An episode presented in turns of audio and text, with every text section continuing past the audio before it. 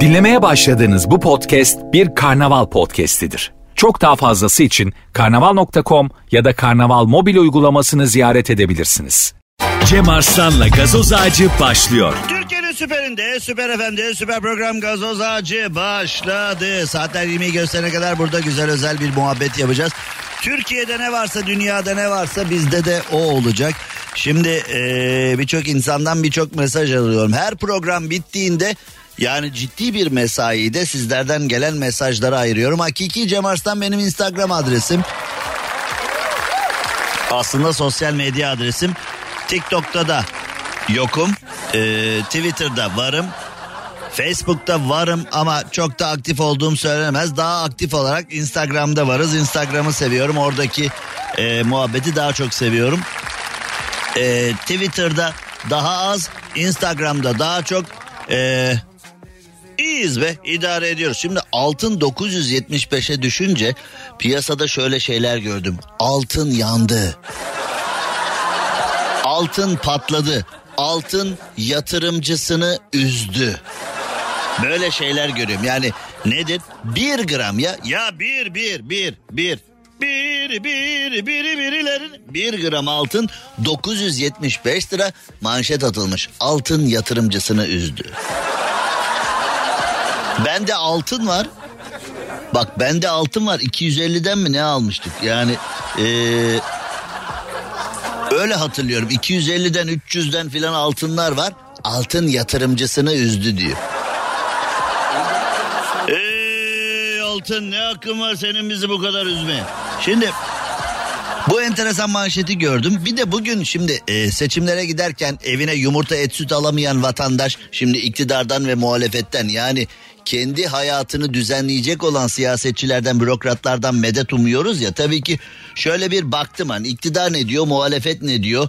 Bu arkadaşlar bir araya gelip son derece birbirlerini dürtüp son derece kaliteli işler yaparlar ve bu anlamda da bundan Türkiye Cumhuriyeti karlı çıkar mı falan diye. Bir an için baktım beklentim büyük. Yani e, bir an için baktım kendi kendimi eleştirdim. Cem Arslan ne yapıyorsun ya kimden ne bekliyorsun sen ya filan diye.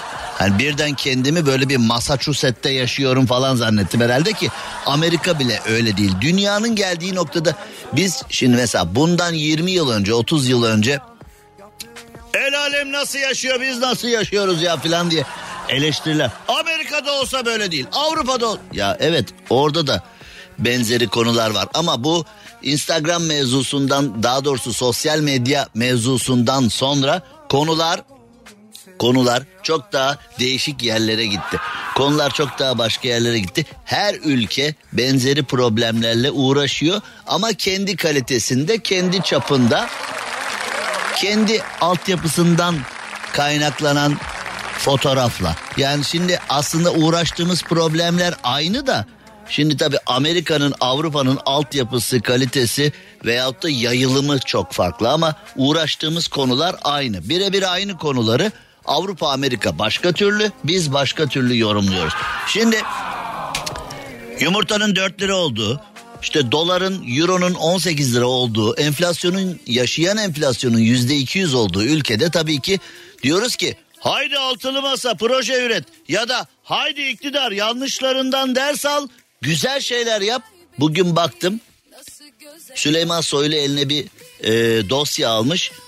Bu FETÖ roman diyor. Kılıçdaroğlu'nun FETÖ ile ilişkisini ispat edeceğim diyor. Kılıçdaroğlu eline bir belge almış. Diyor ki devletin bakanı narkotik madde kaçırıyor diyor. Ya arkadaş. Hey hey. Yani şimdi ee, hani o ona sataştı diye mi o ona sataşıyor? Mesela karşılıklı birbirlerine sataşmasalar fotoroman Süleyman ve FETÖ roman Kılıçdaroğlu acaba ortaya çıkmayacak mıydı falan? Hani seçimlere giderken birbirinize atmanız gereken goller bunlar mı ya? Bak ben size her zaman söylüyorum.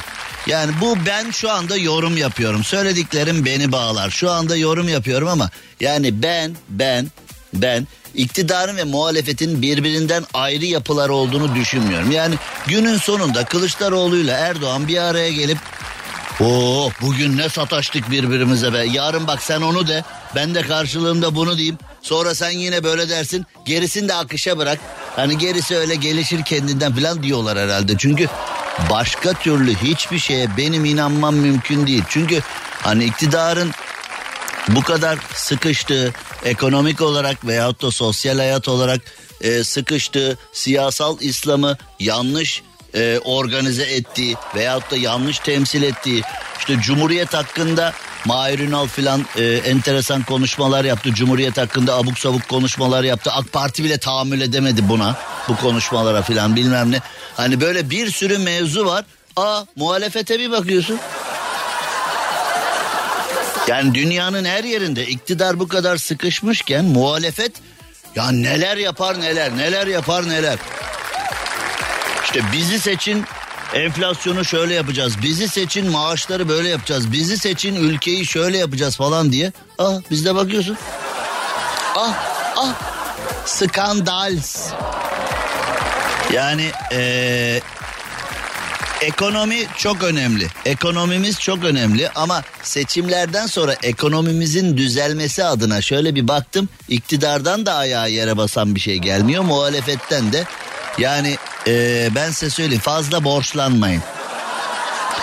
Bir de tabii hayatım boyunca 28 yıldır yayıncıyım. Hayatım boyunca durup durup durup durup durup durup durup durup durup durup vatandaşın hiçbir isyanını, hiçbir isteğini dikkate almayıp tam seçimler yaklaşınca işte emeklilere onu yapacağız. Evi olmayana ev yapacağız. Öğrencinin kredi borcunu affedeceğiz. İşte yakında şimdi af maf da çıkar o genel af var ya hep böyle af maf çıkıyor. Hani seçimlere yakın çünkü biz köhne köhne e, sistemlerle siyaset yapıyoruz. Yani o böyle modern siyasi yöntemler bizde pek yok. Hala da işte makarna dağıt, beyaz eşya dağıt, işte böyle onu yap bunu yap bilmem ne filan. Bizi zor günler bekliyor. Bizi zor günler bekliyor. Şimdi eve arzu ettiğim gıdayı alamıyorum diyen vatandaş. Markete gidiyorum işte et süt yumurta almak istiyorum. Çocuklar onu istiyor bunu istiyor onu almak istiyorum ama alamıyoruz diyen vatandaş. Bir şey mi yiyoruz ki kilo alıyorum diyebilirsiniz ama Uzman psikologlar kış aylarında stresten kaynaklı kilo alımına uyarmışlar. Ya ne yiyoruz da kilo alacağız kardeşim diyebilirsiniz. Keşke bir şey yiyebiliyor olsak da onu azal. Yani şu anda efendim çok yemeyin. Hani haftada beş gün et yeme. Mesela şimdi yazık böyle televizyonlarda bazı e, uzmanlar var uyarıyorlar. Efendim haftada iki gün et yiyin. Mümkünse haftada bir gün et yiyin. Oğlum bu artık bir sağlık sorunu değil. Bu artık bir ekonomik sorun. Zaten yani ya haftada beş gün et yiyoruz da her gün bonfile gittim. Hanımla kavga ettim ya yine mi bonfile diye ya. Her akşam eve gidiyorum bonfile büftek ya. Böyle bir ev sen her akşam yer misin? Gel bir de beni ye diyeceğim ama gel bir de beni ye. Her akşam bonfile yer misin? Alır yer. Tamam ben e, arada sakatat yer misin? E, yani mesela haftada altı gün bonfile bir gün bana bırak. Ben sana özel seri bir kokoreç, özel seri bir sakatat yedireceğim. Lütfen o arayı bana bırak. Ben öyle özel bir sakatat yedireceğim ki sana. Diyeceksin ki Cem Arslan bonfileyi bıraktım. Her gün bana bunu yedir. Hem yemesi çok keyifli hem de yemesi çok keyifli. Yani bildiğin zevk alıyorum ya yerken diyeceksin. Bana öyle bir sakatat yedirdin ki Böyle keyifli bir yemek ben görmedim diyeceksin. Ya bana bırak işte kokoreç mi o mu bu mu sen bana bırak ya bana bırak. Bana bırak ya ya bırak ya. Yeğenim bırakıyoruz ya. Yeğenim anıyor. Sana ben geçenlerde bir kokoreç yaptım nasıldı? Ha işte oradan pay bit. Kardeşim bana bırak. Sana öyle bir sakatat yedireceğim ki bonfileyi filan unutacaksın. Ben bugüne kadar yemek yememişim diyeceksin. Evet şimdi öyle şeyler var. Eskiden Türkiye'de e, uzmanlar televizyona çıkarlardı derlerdi ki ey Türkiye her gün et yemeyin. Yani kırmızı eti haftada bire düşürün filan falan. Şimdi dikkat edersen öyle uzmanlar artık yok. Yani şu anda bir televizyon kanalına ya da bir medya kanalına bir uzman çıksa her gün et yemeyin zararlı filan dese o televizyon kanalını kitlerler santralini falan. Sosyal medyadan da e, ciddi bir linç yer herhalde orası. Dalga mı geçiyor? Yani ha A Haber filan bunu yapabilir hani. Vatandaşımız her gün ete biz o kadar iyiyiz ki şimdi ee, mesela çünkü A Haber'de piyasa gerçeklerinin tam tersini görüyorum ben. A Haber bakıyorum. Mesela işsizlik oranı yüzde bire indi filan derler mi herhalde? Hani mesela A Haber'i seyrettiğinde diyorum ki ben dün akşam uyuduğumda Türkiye'de uyudum. Nerede uyandım acaba? Mesela sabah uyanıp sabah uyanıp A Haber'i izle. Ya ne uyuduk be. Başka ülkede uyan. Herhalde benim şaka olsun diye. Başka bir ülkede uyandım ben herhalde filan zannedersin. Neyse. Ee, sosyal aktivitelerin azalması, evde geçirilen zamanın artması, aşırı stres, kilo alımı falan gibi şeylerden dolayı kış aylarında kilo alıyormuşuz. Buna çok ama çok dikkat etmemiz gerekiyormuş. Yani ben e, bu konuda bilmiyorum hani ne olur ne olmaz ama e, bilmiyorum. Şimdi gerçekten çok değerli bir abim sevgili Haydar Yalaman bizi dinliyormuş. Haydar abi e, yani Zeus'la aynı yaşıttır Haydar abi de. Yani e, araları bozuldu. Zeus tam e, Haydar abiyi Olimpos Dağı'nın e, saat tanrısı yapacaktı. Orada araları bozuldu. Yani e, o da kafası bozuldu geldi Türkiye'de tüken açtı. Akrep ve yelkovan diye bir şey varsa o işte Haydar abinin sayesinde tanıdığımız bir şey. Türkiye'nin en önemli saat duayeni. Haydar abiyi tanımaktan büyük mutluluk duyuyorum. Herkese saat veriyor sadece bana vermiyor. Ben de Şimdi e, sen de mi istiyorsun? Haydar abiye diyeyim bak bizim Rafet'e saat lazım diyeyim. E, onun bana vereceği cevabı ben sana şimdi burada söyleyemem ama yani Haydar abi öyle saatler satıyor ki mesela saati git ver parasını iki buçuk yıl sonra alıyorsun. O zaman ise iki buçuk yıl cep telefonuna bakarsın sonra gelir saat ha olmaz mı? O tamam. Ya bak benim saatimi yani ben Haydar abinin elinde büyüdüm yalvar yaka zor aldık ya. Ya versene abi saati. Yok. Sevgili Haydar Yalaman'a. Canım abime. Ee, buradan selamlar sevgiler olsun. Yayından sonra arayacağım Haydar abi. İstediğim iki tane saat var ya. Ver artık ya. Ya ver artık kardeşim. Vermiyor. Şimdi ee, ya önümde bir haber var. Şu anda sadece başlığını söyleyeceğim size. Hani biraz sonra duyacağınız şeye hazır olun diye. Yani içeriye kendinizi hazırlayın diye. Kepçenin taşıdığı boruya oturan işçiler hem eğlendi hem de canlarını tehlike. Oğlum sonra da diyorsunuz ki yani e, işçiler kardeş patron kalleş falan. Oğlum kepçenin taşıdığı boruya niye oturuyorsunuz oğlum ha? O boruda bir sıkıntı olsa. Ya zaten boruya niye oturuyorsunuz yani? Boruya oturmuşlar. Oturdukları boruyu da kepçe taşıyor. Kepçeyi ne taşıyor acaba filan hani... Bu haberi ben taşıyamayacağım herhalde. Yani e, hayatım boyunca hep işçilerin yanında oldum ama... Hep işçilerin hakkını koruyacak yayınlara imza attım ama... Yani e, böyle tehlikeli işler yapıldığı zaman da çok üzülüyorum. Oğlum sizin aileniz var, çoluğunuz, çocuğunuz var, bilmem ne var. Yani bu tür işlerde bir saniyede başımız belaya girebiliyor zaten. Niye yaptınız böyle bir şeyi? Haydi bakalım. Oluyor öyle şeyler. Ee, gerçi artık bu haberi işlemiş olduk. Artık bunu e, sadece başlığı verip içeri, içeriğine sonra gireceğim dedim ama dayanamadım biliyor musun? Yani biliyor musun? Yani biliyoruz dayanam. Siirt Erut'ta olmuş. Ee, buradan bizi dinleyen tüm işçi kardeşlere e, seslenelim. Yani müteahhitin sağladığı ya da patronun sağladığı güvenlik önlemlerini alınız. Eğer patron ya da müteahhit güvenlik önlemleri almıyorsa da derhal şikayet edip güvenlik önlemlerinin alınması için gerekeni yapınız. O zaman tamam oğlum tamam yedin beni ver bir reklam arası ver ver. Cem Arslan'la gazoz ağacı devam ediyor. Türkiye'nin süperinde Süper FM'de yayınımıza devam edelim ve şimdi baktığımızda dışarıda da yüzde 75 civarlarında da bir trafik görüyoruz. Şimdi e, Cumhurbaşkanı Erdoğan e, çok öncesinde çok öncesinde İstanbul'un silüetini bozan gökdelen için tıraşlayın talimatını vermiş. Fakat aradan yıllar yıllar geçmiş hiçbir şey yapılmamış. Şaşırdık mı? Yani şimdi Cumhurbaşkanı Erdoğan belediye başkanı seçilmeden önceden tanışırız kendisiyle. Ee, belediye başkanı seçilmeden önce onun toplantılarına ben gazeteci olarak adayım diyen herkesin toplantısına gider e, projesini anlatan herkesi dinlerdim. O zaman da bana derlerdi ki hani o Cumhurbaşkanı Erdoğan için muhtar bile olmaz filan denen yılları hatırlayın.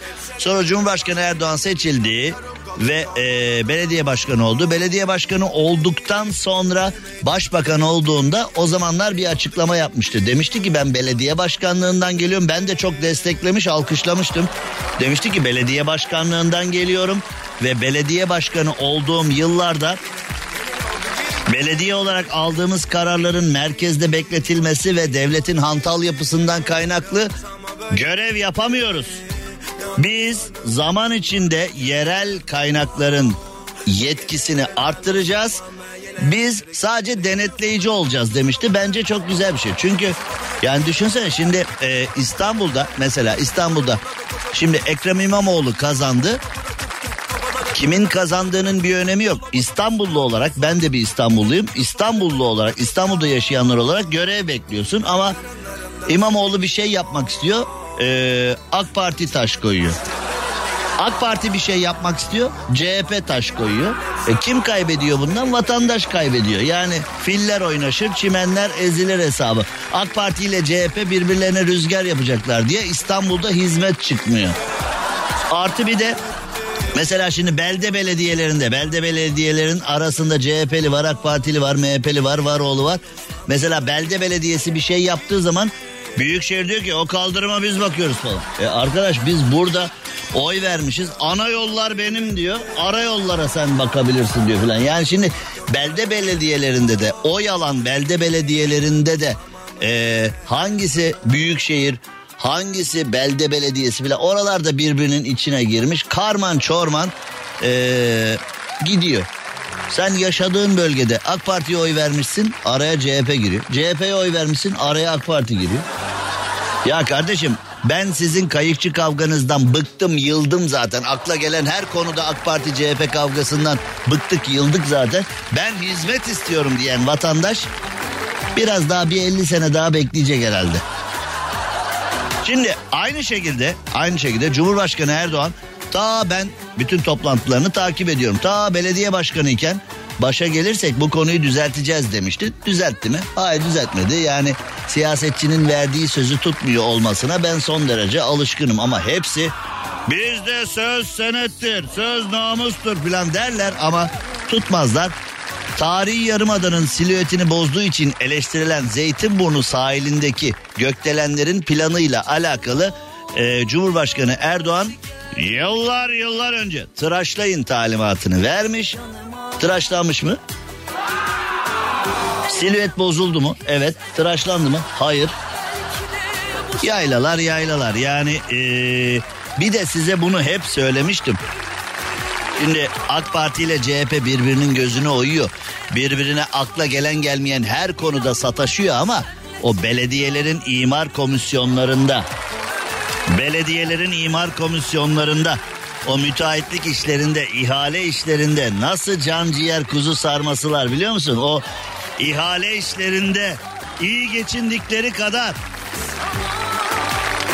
Memleket yönetiminde de iyi geçinseler sen ben bundan büyük faydalar sağlarız ama AK Parti ile CHP birbirine artistik yapacak diye vatandaş kaybediyor. Her zamanki gibi vatandaş kaybediyor. Bir de partilerinden bağlı bulundukları partilerinden yemlenen troller var. Onlar da bizim parti şöyle esas sizin parti esas sizin parti bizim parti filan diye onlar zaten en çekilmez tipler. Partiden yemlendikleri için parti onlara bir e, atıyor bir 3-5 kahvede, berberde, orada, burada. Yani bu AK Parti'de, CHP'de, MHP'de, İyi Parti'de her partinin içinde bunlardan var. Can sıkıcı böyle hani tarlaya dadanan hani böyle süne, süne çok zararlı bir böcek tür vardı yani eskiden. Öyle e, skeçlerin konusu, güldürü konusu falan. Süne çok zararlı bir böcek. Aynen bu troller de böyle. Vallahi bak yani bu troller öyle can sıkıcı ki. Mesela sen burada bir şey söylüyorsun. Hemen sana Twitter'dan oradan buradan yazılıyorlar filan. Yavaşlar sana mı kaldı bunlar falan. Yani o trolleri eskiden e, böyle linç edilmek bundan 5-6 sene önce linç edilmek kötü bir şeydi. Yani ben bir espri yaptım sosyal medyada linç edildim. Bir konuyla ilgili bir yorum yaptım sosyal medyada linç edildim falan. Eskiden bunlar korkulan şeylerdi. Ben hiçbir zaman korkmadım ama birçok meslektaşım linç edilmekten korkardı. Ben bu konuya her zaman söyledim. Beni devamlı dinleyenler bilirler. Bu konuya şöyle yaklaşıyorum. Her parti adına da bunu söyleyebilirim. Çünkü ben hiçbir partili değilim. Şimdi tabii e, en büyük problemlerden bir tanesi de bu. Şimdi geçen gün bir tanesi yazmış. Cem Arslan tarafını seç. AK Partili misin CHP'li misin? Sağcı mısın solcu musun? Ben senin yayınını dinliyorum anlamıyorum. Hangisisin sen? Şimdi bu beni o kadar mutlu etti ki. Yani bu eee troll arkadaş beni o kadar mutlu etti ki farkında olmadan. Çünkü ben 28 yıldır buna dikkat ediyorum. Ne sağcı ne solcu radyocu. Benim zaten sosyal medyamda da bu yazar. Ne sağcı ne solcu radyocu diye. Beni dinleyen birinin benim ne taraftan olduğumu anlamıyor olması zaten işimi başarıyla yapıyor olmamın bir e, karşılığı. Ama AK Partili dinleyici istiyor ki ben hep reisi öveyim. CHP'li bir dinleyici istiyor ki ben hep AK Parti'yi eleştireyim. CHP gelecek, dertler bitecek diyeyim. Nerede oğlum böyle? Nerede oğlum? Siz nerede güzelleştiniz oğlum? Nerede oğlum böyle yayın? Nerede varsa biz de dinleyelim. Nerede? Şimdi adam bana yazmış. İşte diyor ki tarafını seç bilmem ne falan. Dedim ki ben taraflı yayın yapıyorum evet. Ben Ulu Önder Mustafa Kemal Atatürk'ün tarafıyım. Ne sağcı ne solcu radyocu yazar benim sosyal medyamda ama illaki benim Hani sağcı mıyım solcu muyum ben ne ayağım ben ya? Neyim ben illa merak ediyorsan Atatürk kadar sağcıyım Atatürk kadar solcuyum dedim. İlla merak ediyorsan gerisini de sen düşün dedim yani. Hani ne demek istediğimi sen düşün dedim gerisi. Şimdi normal şartlarda ee, aslında Ulu Önder Mustafa Kemal Atatürk'ün hayatına baktığımızda bugün e, CHP ile MHP'nin bir koalisyon ortağı olması lazım değil mi? Hani aslında ikisinin benzer tabanları var ama neden olamıyoruz? E zaten üç gün önce Devlet Bahçeli de çok ağır eleştiriyordu Tayyip Erdoğan'ı. Şu anda toz kondurmuyor. Hani ee, işler çok değişti. Siyaset her gün değişiyor ama biz 28 yıldır hep aynı kaldık. Aynı kalmaya da Allah nasip etsin inşallah. Böyle bir durumdayız. Şimdi hemen kısacık bir ara ardından devam. Cem Arslan'la gazoz ağacı devam ediyor.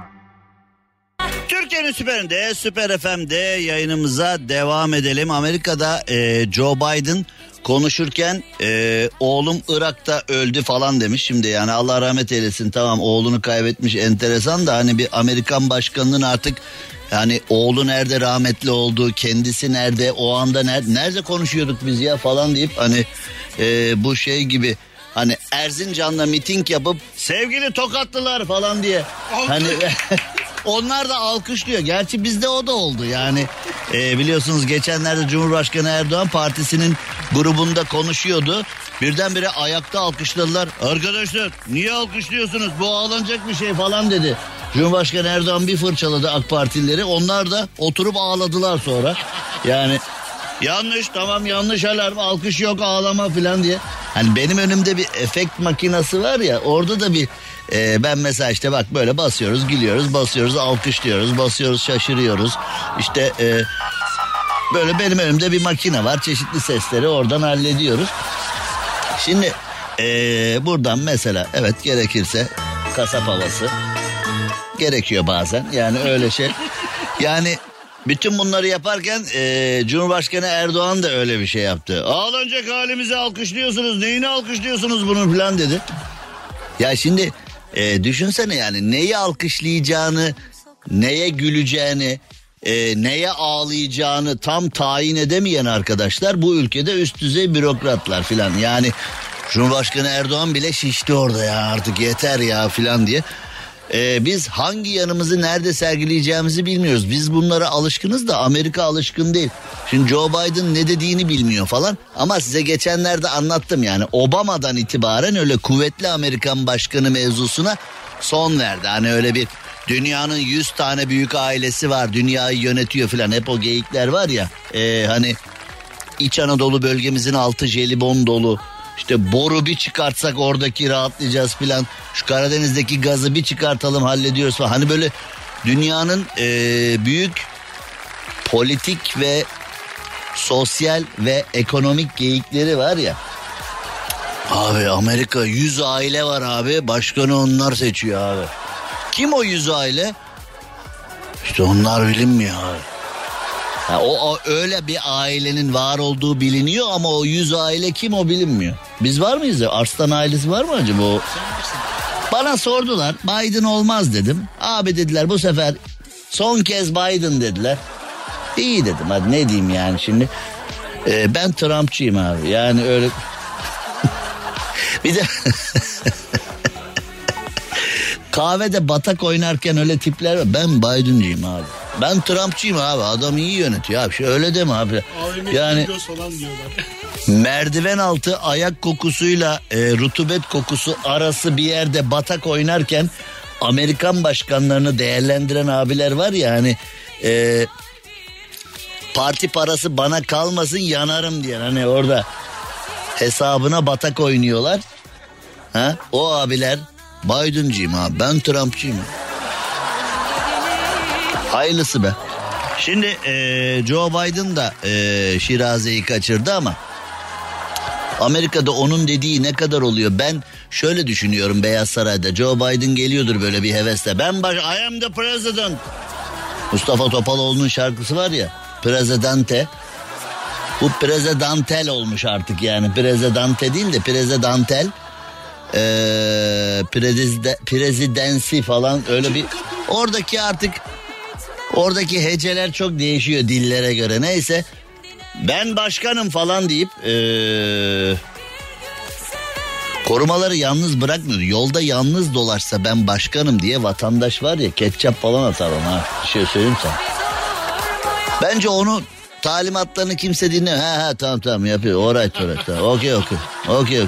Yani o geliyordu tabii. Tamam baba yap. Ba hani Mesela yaşlı hastayı eyleme vardır ya mesela 90 yaşında dede artık kafa falan uçmuş. Köyde tarla ne oldu falan ektiniz mi? Ektik dede ektik ya yarısına yulaf ektik yarısına buğday ektik. Hani o dede falan yulaf eşek adamlar nasıl ekiyorsunuz eşekler yulaf olmaz falan hani o tarla çoktan gitmiş güme falan da hani 1900 70'te dükkan vardı 1980'de kapatmışın filan hani böyle o yaşlı dedeler filan. Dükkanda kim duruyor hepiniz buradasınız filan diye fırça atıyor ya. Ya da mesela sen dedeni ziyarete gidiyorsun eve niye yabancıları alıyorsunuz falan diye hani. Evde gelinli kız var niye kim bu adamlar çık dışarı filan diye. Sen kendi öz dedene pardon amca yanlış gelmişim falan diye bir yan odaya filan geçiyorsun ya sinirlendirmeyeyim diye. Bence Biden da önüne gelen güvenlik yok mu? Önüne gelen mesela Amerikan ordusu generaline falan önüne gelen Beyaz Saray'a giriyor. Kim almış bunu buraya filan deyip fırça. Sayın President tamam ben gidiyorum filan deyip hani Biden oralara gelmiş ya. He? Oralara gelmiş hafiften. Şimdi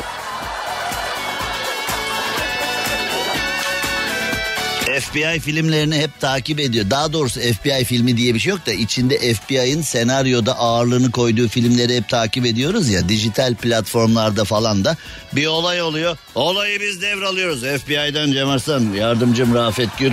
Olayı biz devralıyoruz FBI filan.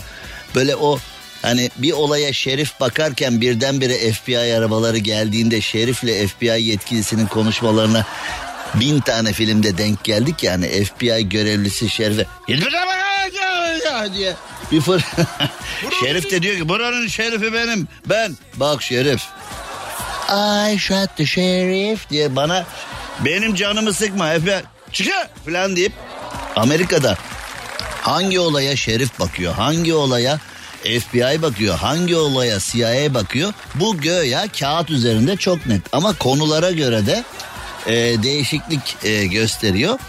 Şimdi e, FBI olaylarıyla alakalı mesela ben e, Blacklist dizisinin hayranıyım Raymond Reddington o diziyi e, bütün sezonlarını seyrettim şimdi yenisini de e, bekliyoruz. Neyse FBI'yi filan oradan da görüyoruz. Tamam da şimdi FBI'ın karıştığı işlerde her şey o FBI'ın müdürü yürürken veriyor ya talimatlar. Hiçbir FBI müdürünü otururken talimat verirken göremez. Yürürken etraftaki bütün dükkanlar araştırılsın. Güvenlik kameralarından onu istiyorum, onu istiyorum, bunu istiyorum. Bütün isteklerini yürürken olay yerinden epeyce uzaklaşıyor. Son isteğini söyledi. Sonra tekrar geri yürüyorlar olay yerine doğru. Öyle bir durum oluyor. Ve işte o meşhur FBI. FBI'yi de seviyorum. Onların e, montu da sarı lacivert ya. Lacivert üstüne sarı ya FBI yazısı. Bir ara Türkiye'de de çok vardı FBI montu giyen. Muhtemelen çakma. Muhtemelen değil çakma yani. FBI montu da sarı lacivert olduğu için dikkatimi çekiyor. Neyse. Şimdi ee, FBI bir olayı tespit etmiş ama yine de eleştirilmiş. Yani FBI bir olayı çözmüş ama eleştirilmiş. Çözdüğü bir olayda neden eleştirildiğine dair bu meşhur FBI'ın bir mevzu var. Onu biraz didikleyeceğiz. Ardından ardından Amerikan anayasasına ardından Amerikan mahkemelerine bakacağız. Ardından Artvin'i böcek basmış ona bakacağız. Artvin'i böcek mi basmış? Nasıl yani? Hepsine bakacağız. Cem Arslan'la gazoz ağacı devam ediyor. Türkiye'nin süperinde, Süper FM'de yayınımıza devam edelim. Şimdi FBI bu olayı çözmüş ama yine de eleştiri almış. Çünkü e, cinayet işlenmiş her zamanki gibi e, Amerika'da 1974'te FBI olayı çözmüş 50 yıl sonra. Yani şimdi hani biz filmlerde o çekilin ben FBI falan diyor da FBI olayı çözmüş ama kimlik tespitini yapmış ama 50 yıl sonra. Şimdi eleştiriyoruz ama şunu da takdir etmek lazım. FBI de inatçı demek ki. Yani bulacağız oğlum bulacağız. Bulacağız bu olayı bulmadan bize rahat yok falan deyip. Amerika Massachusetts'te bir sahilde parçalanmış olarak, olarak bulunan bir cesedin kim olduğunu e, 50 yıl sonra tespit etmiş FBI. Amerika'da günün konusu olmuşlar. E, yani biz her olayı böyle 50 yılda çözersek o FBI FBI kendine gel FBI nasıl olacak deyip e, FBI de demiş ki bazen de böyle oluyor. Yani çok mantıklı yani FBI açısından baktığımızda son derece ee, güzel olmuş. Artvin deyince sevgili dostum Ramazan Atabay'a ve sevgili abim Şener Acar'a Artvin'e Borçka'ya bir selam yollayalım. Artvin Borçka'ya hani tanıdığım e, güzel Artvinliler ve e, Artvin konusu her açıldığımda bu dip bilgiyi vereyim. Bilenler biliyor bilmeyenler öğrensin.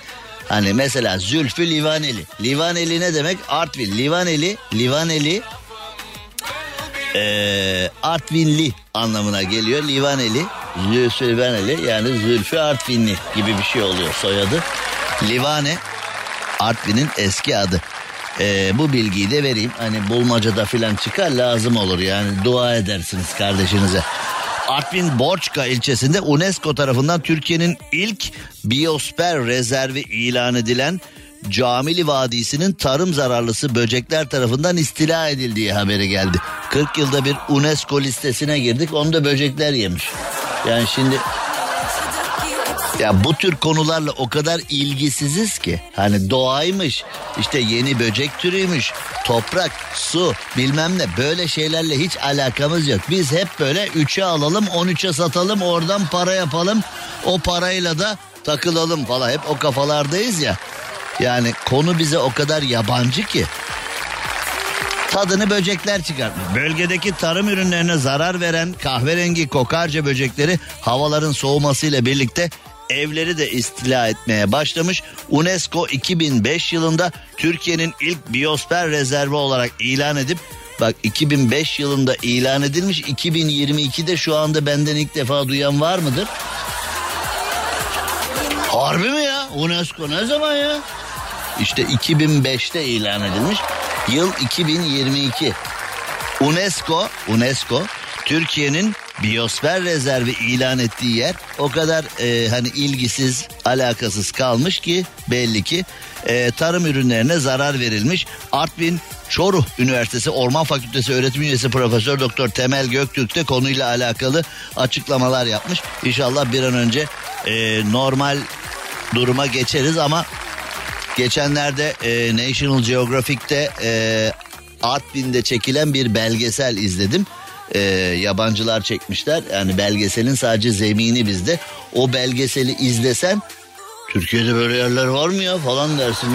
Hani kurt sürüsü geyiklere saldırıyor ayılar falan bilmem ne hani zannedersin ki e, Kamçatka falan böyle Rusya'nın Sibirya falan hani oralar zannedersin. Buralar bizde mi ya filan diye. Oğlum o kadar düşünme yani tamam bizde de hani böyle senin arka mahallen değil yani oralar bayağı yukarılar. Bizde öyle Türkiye'deki belgesel ekipleri falan o kadar uzaklara gidip çekmiyorlar. Bizde belgeselin çekilmesi anlamında o kadar özel konular var ki ama biz yararlanıyor muyuz? Hayır yararlanmıyoruz. Çünkü bizde bir belgesel yaparsın. Bakarlar işte AK Partili mi, CHP'li mi, MHP'li mi? Bu TRT'de yayınlanır mı? Yok TRT o belgeselciyi sevmiyor. O önceden e, muhalif bir iş yapmıştı bilmem ne falan. Hani senin çektiğin belgeselin içeriği e, ilk yüz konuda yok. İlk önce o belgeselin konusu mevcut konjüktüre ne kadar uygun falan onlara bakılır bizde. Onun için yaylalar yaylalar. Tanıtıcı reklam. O değil de şimdi bırakalım her şeyi de su içtiniz mi? Su su. Su içtiniz mi? Bugün su içtiniz mi? Şu anda beni dinleyen milyonlara sesleniyorum. Bugün su içildi mi? Çoğunuz unuttu değil mi? İtiraf edin. Çoğunuz unuttunuz değil mi? Hadi ben hatırlatmış olayım şöyle tertemiz şahane bir su için. Bir bardak su için. Bir şişe su için uzmanlara göre sağlıklı bir yaşam için günde en az 2 litre, günde en az 2 litre su tüketmemiz gerekiyor. Bu da bizi başka bir soruya götürüyor. İçtiğimiz su ne kadar sağlıklı? Öyle ya. Tamam günde 2 litre su içelim ama içtiğimiz su ne kadar sağlıklı? Dışarıdan getirdiğimiz sular güneşte beklemiş mi? Plastikle temas etmiş mi? Bunun bize bir sorunu olur mu filan hep bunları merak ediyoruz. Artık işin hijyen boyutuna da daha fazla dikkat etmek gerekiyor. E tabi yani şimdi dünyanın geldiği noktada bu suyu içiyoruz da güneşte mi kaldı plastik mi filan her şeyi takip etmek gerekiyor. Sonuçta dışarıdan eve bir şey geliyor. Şebeke suyunda ise gözde görülmeyen yabancı maddeler var. Musluktan su içmiyorum zaten diyen olabilir aranızda. Ama o suyla meyve ve sebzelerimizi yıkıyoruz, yemekleri yapıyoruz. Yani o da önemli. Keşke, keşke bunları hiç düşünmeden evde musluğu açar açmaz sağlıklı suya ulaşsam diyenler vardır aranızda. Yani şimdi bu dediklerimden yola çıkarak ya hakikaten ya Cem doğru söylüyor. Keşke şu musluğu açtığımızda gürül gürül şahane hijyeninden şüphe duymadığımız, hiçbir şeyinden şüphe duymadığımız şahane su aksa diyenleri duyar gibi oluyoruz. O zaman böyle düşünenler size güzel bir haberimiz var. Türkiye'de güven deyince akla gelen ilk isimlerden Arçelik'in su arıtma sistemi de var. Evet Arçelik su arıtma sistemi. Arçelik su arıtma sistemlerinin Avrupa ve Amerika'daki yönetmeliklere uygun sertifikası mevcut. Üstelik 4 aşamalı ters ozmoz filtreleme teknolojisiyle de musluk suyuna tazelik geliyor. Evet musluk suyuna tazelik geliyor. Böylece musluğunuzu her açtığınızda gönül rahatlığıyla suyu içebilir Meyve sebze yıkarken, yemek veya çay kahve yaparken kullanabilirsiniz. Abone olduğunuzda 24 ay sabit fiyat garantisi. Evet sabit fiyat garantisi de çok önemli. Biliyorsunuz ekonomik koşullardan dolayı fiyatlar devamlı oynuyor ama Arçelik su arıtma sistemlerinin sabit fiyat garantisi çok ama çok önemli. Ve 14 gün deneme süresi de var. Memnun kalmadım derseniz koşulsuz şartsız iade hakkınız da var. Abone olmak için 0850 444 0888 0850 444 0888'e arayarak ya da arçelik.com.tr adresini ziyaret ederek aboneliğinizi halledebilirsiniz. Arçelik su artma sistemleri suyunuza iyilik getirir. Tanıtıcı reklam.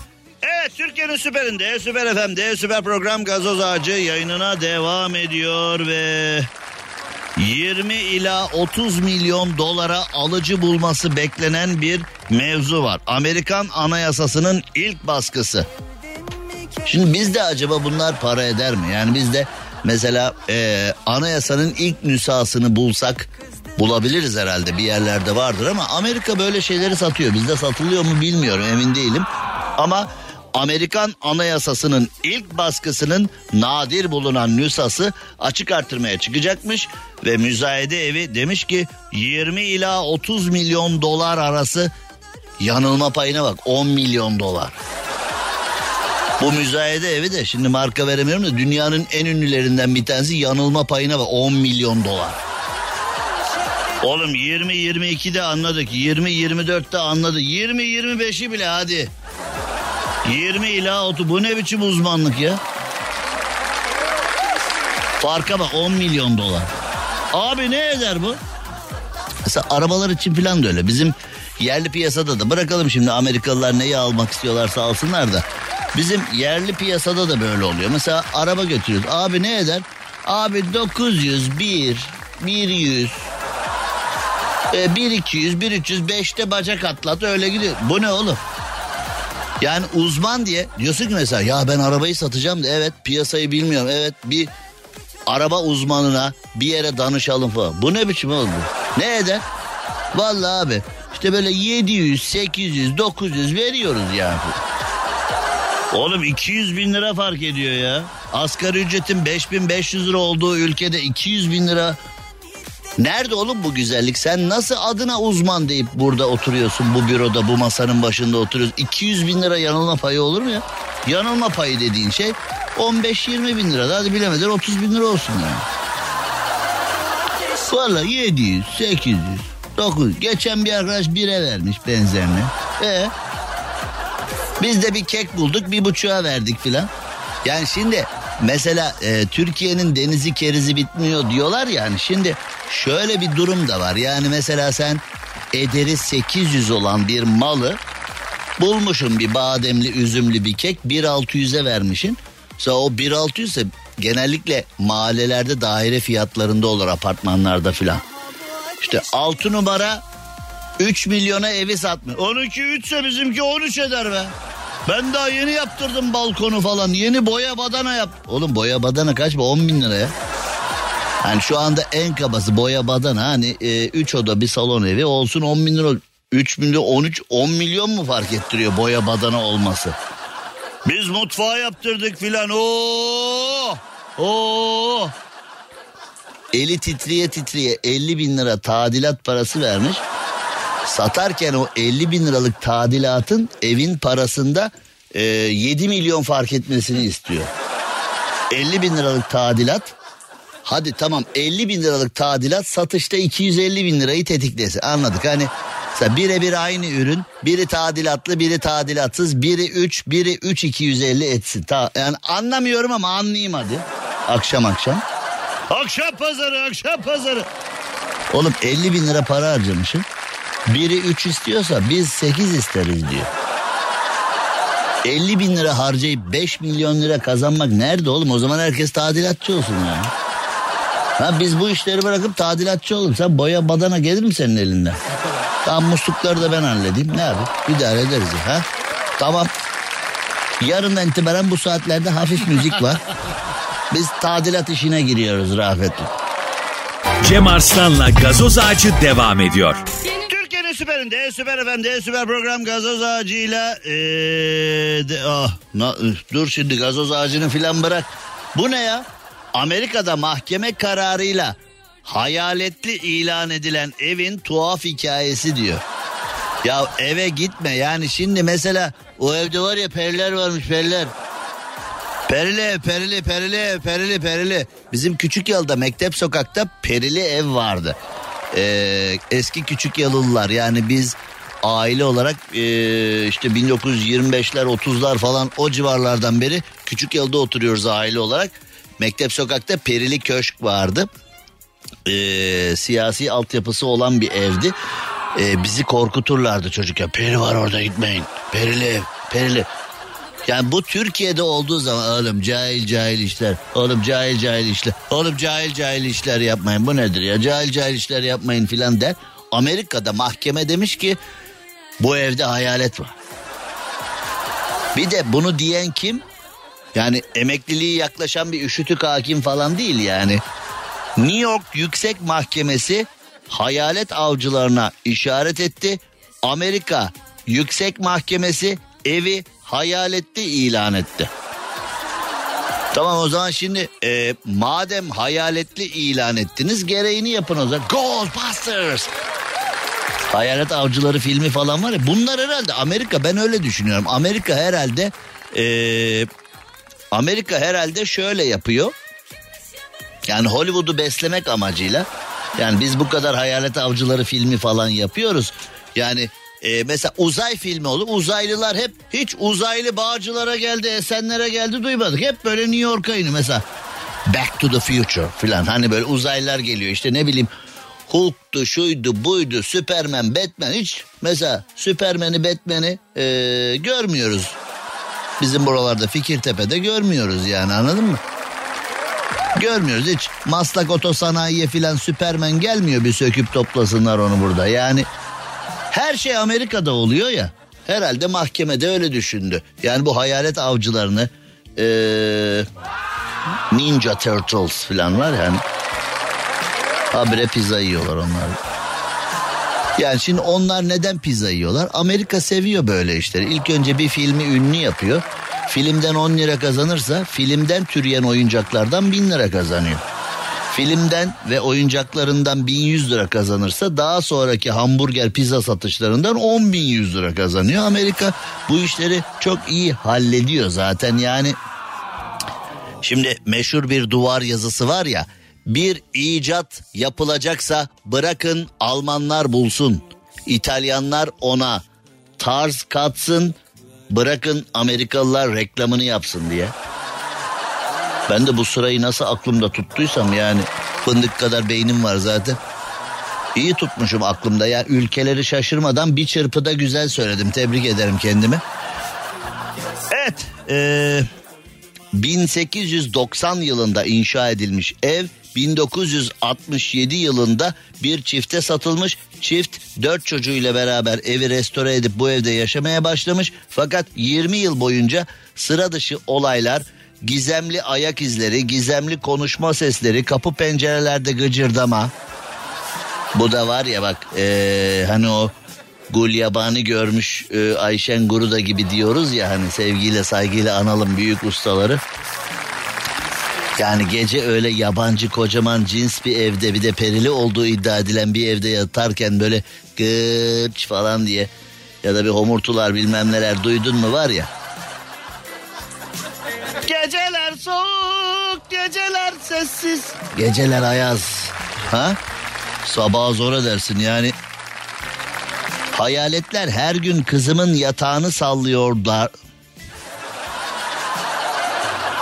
Yani baba bu evi satacak herhalde alan yok ya da böyle bir emlakçıya falan gıcık oldu herhalde. Hayaletler her sabah kızımın beşiğini sallayıp kızımı rahatsız ediyorlardı o yüzden taşınacağız demiş biz bu evden.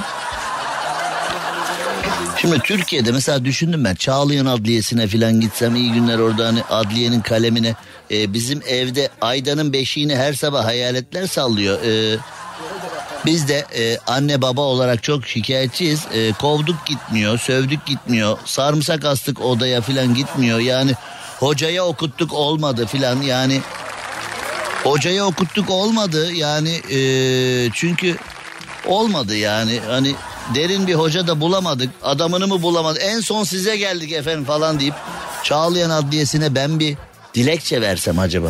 Ayda çocuk her sabah ağlayarak uyanıyor. Baba diyor o hayalet diyor yine diyor geldi diyor çocuk diyor. 19 aylık çocuk hayalet diyor. Baba olarak insan içi parçalanıyor. En son kanuna sığındık. Ne yapalım bile hani o Çağlayan Adliyesi'ne ben bu sebeple giderim de o adliyeden sonra nasıl çıkarım dışarıya? Yani orada ben anında tutuklanıp bir akıl hastanesinde e, Yalnız şimdi şöyle bir durum var. Hani ben 2016 yılında bıçaklandım ya. Bir tane şizofren hastası herkesi erkek bıçaklar beni de kadın bıçakladı ya.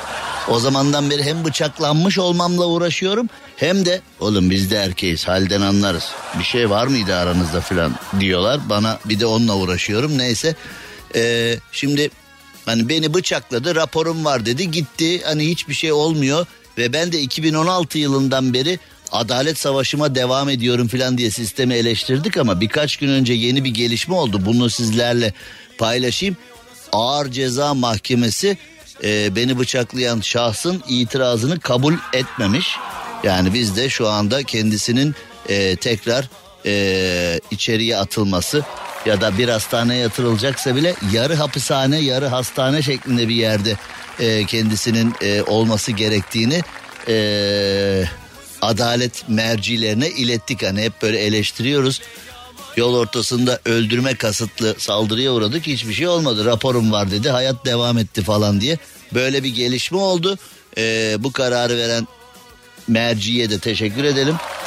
Çünkü tamam yani dünyanın her yerinde böyle akıl hastaları daha değişik maddelerle yargılanıyor ama eğer hani insanları öldürmeye, hayvanları öldürmeye veyahut da çevreyi yakmaya, bombalamaya veyahut da böyle zarar veren hamlelere başladığında yarı hastane yarı hapishane şeklindeki yerlerde zapturapt altına alınıyor. Yani çoluk çocuk var insanlar var etrafta.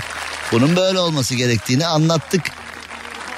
Ona da yazık o da hasta belki ne yaptığını bilmiyor falan ama e, topluma da yazık ona da yazık. Herkes için en e, ideali bunun zaptırapt altına alınması. Çünkü cepte bıçak canının istediğine hard saplıyor benim raporum var diye. Yani raporu olan birini bu kadar da şımartmak, bunun da adını sistem koymak, raporu olan birini bu kadar serbest bırakıp bunun da adını e ne yapalım yani onun ehliyeti öyle falan. Ne ehliyeti ya? Suç ehliyeti diye bir şey var yani. Ha, kim veriyor onu bilmiyorum yani. Hayırlısı öyle bir gelişme oldu. Ee, benim iyi dinleyicilerim o konuyu da merak ediyorlar. Ee, o konuyla alakalı da sizlere bilgi vermiş olalım. Şimdi şimdi ee, kısacık bir ara verelim. Aranın ardından hemen devam edelim. Cem Arslan'la gazoz ağacı devam ediyor. Türkiye'nin süperinde, Süper FM'de yayınımıza devam edelim. Göktürk'te bir doğa katliamı var. Göktürk'te Kemerburgaz'da doğa katliamı var ama tam da seçimlere giderken tabi alan ee, Türkiye'nin en büyük medya kuruluşlarından bir tanesinin sahibinin olunca tam da seçimlere giderken bize ee, lazım orası bize lazım yani diyerekten ee, tabi e, hakkımızı helal etmiyoruz. Yani orada doğayı katledip yerine bina yapanlara e, hakkımızı helal etmiyoruz. Fakat orada vatandaş ya vatandaş sivil vatandaş elinde bunların keleş yok. Elinde bunların e, saldırı malzemesi yok. Ellerinde sadece doğa katliamına hayır yeşilimizi koruyacağız falan diye dövizlerin olduğu baya ev kadını anne baba e, çoluk çocuk insanlar ellerinde kartonlarla e, dövizle bekliyorlar orada. Yani yeşili koruyalım, çevreyi koruyalım, geleceğimizi koruyalım falan diye. Yani ellerinde dediğim gibi keleş yok, G3 yok, tabanca, tüfek yok. Sadece ellerinde doğayı korumak için çocuğa gelecek nesle yeşil orman bırakabilmek için istekler var. Fakat orada şimdi e, otobüs otobüs güvenlik görevlileri bekliyor. Otobüs otobüs tabii şimdi yani e, alan alan siyasete yakın bir medya patronluğun olunca orada e, bekliyor. Emniyet kuvvetleri, güvenlik kuvvetleri bir ismini bildiğimiz bilmediğimiz bir güvenlik. Ben evden çıkıp işe geleceğim yolu kapatmışlar. Buradan git git buradan git falan diye. O, yani başka yollarda ara yollardan gidiyorsun orayı kapatmışlar. Araba sokmuyorlar oraya filan. Fakat Şimdi ee, böyle yani siyasete yakın bir patron olduğunuz zaman yani bu şekilde yani normalde siyasetçinin hepimizin geleceği olan ormanlara sahip çıkması gerekirken hepimizin geleceği orada yeşillikler kesiliyor, biçiliyor. Öyle olmamış. Ee, bakalım o işin sonu da ne olacak? Çünkü oradaki insanlar da ev kadını yani e, bu işe karşı çıkanlar ev kadınları, bölge halkı normal bu ülkenin güzel vatandaşları. Şimdi onlar da e, ne kadar dayanabilecekler ne kadar e, bir şey yapabilecekler? Kesmeyin kardeşim geleceğimizi kesmeyin diyorlar. Yani burada bir siyasi durum yok anarşist bir durum yok. Hiçbir şey yok.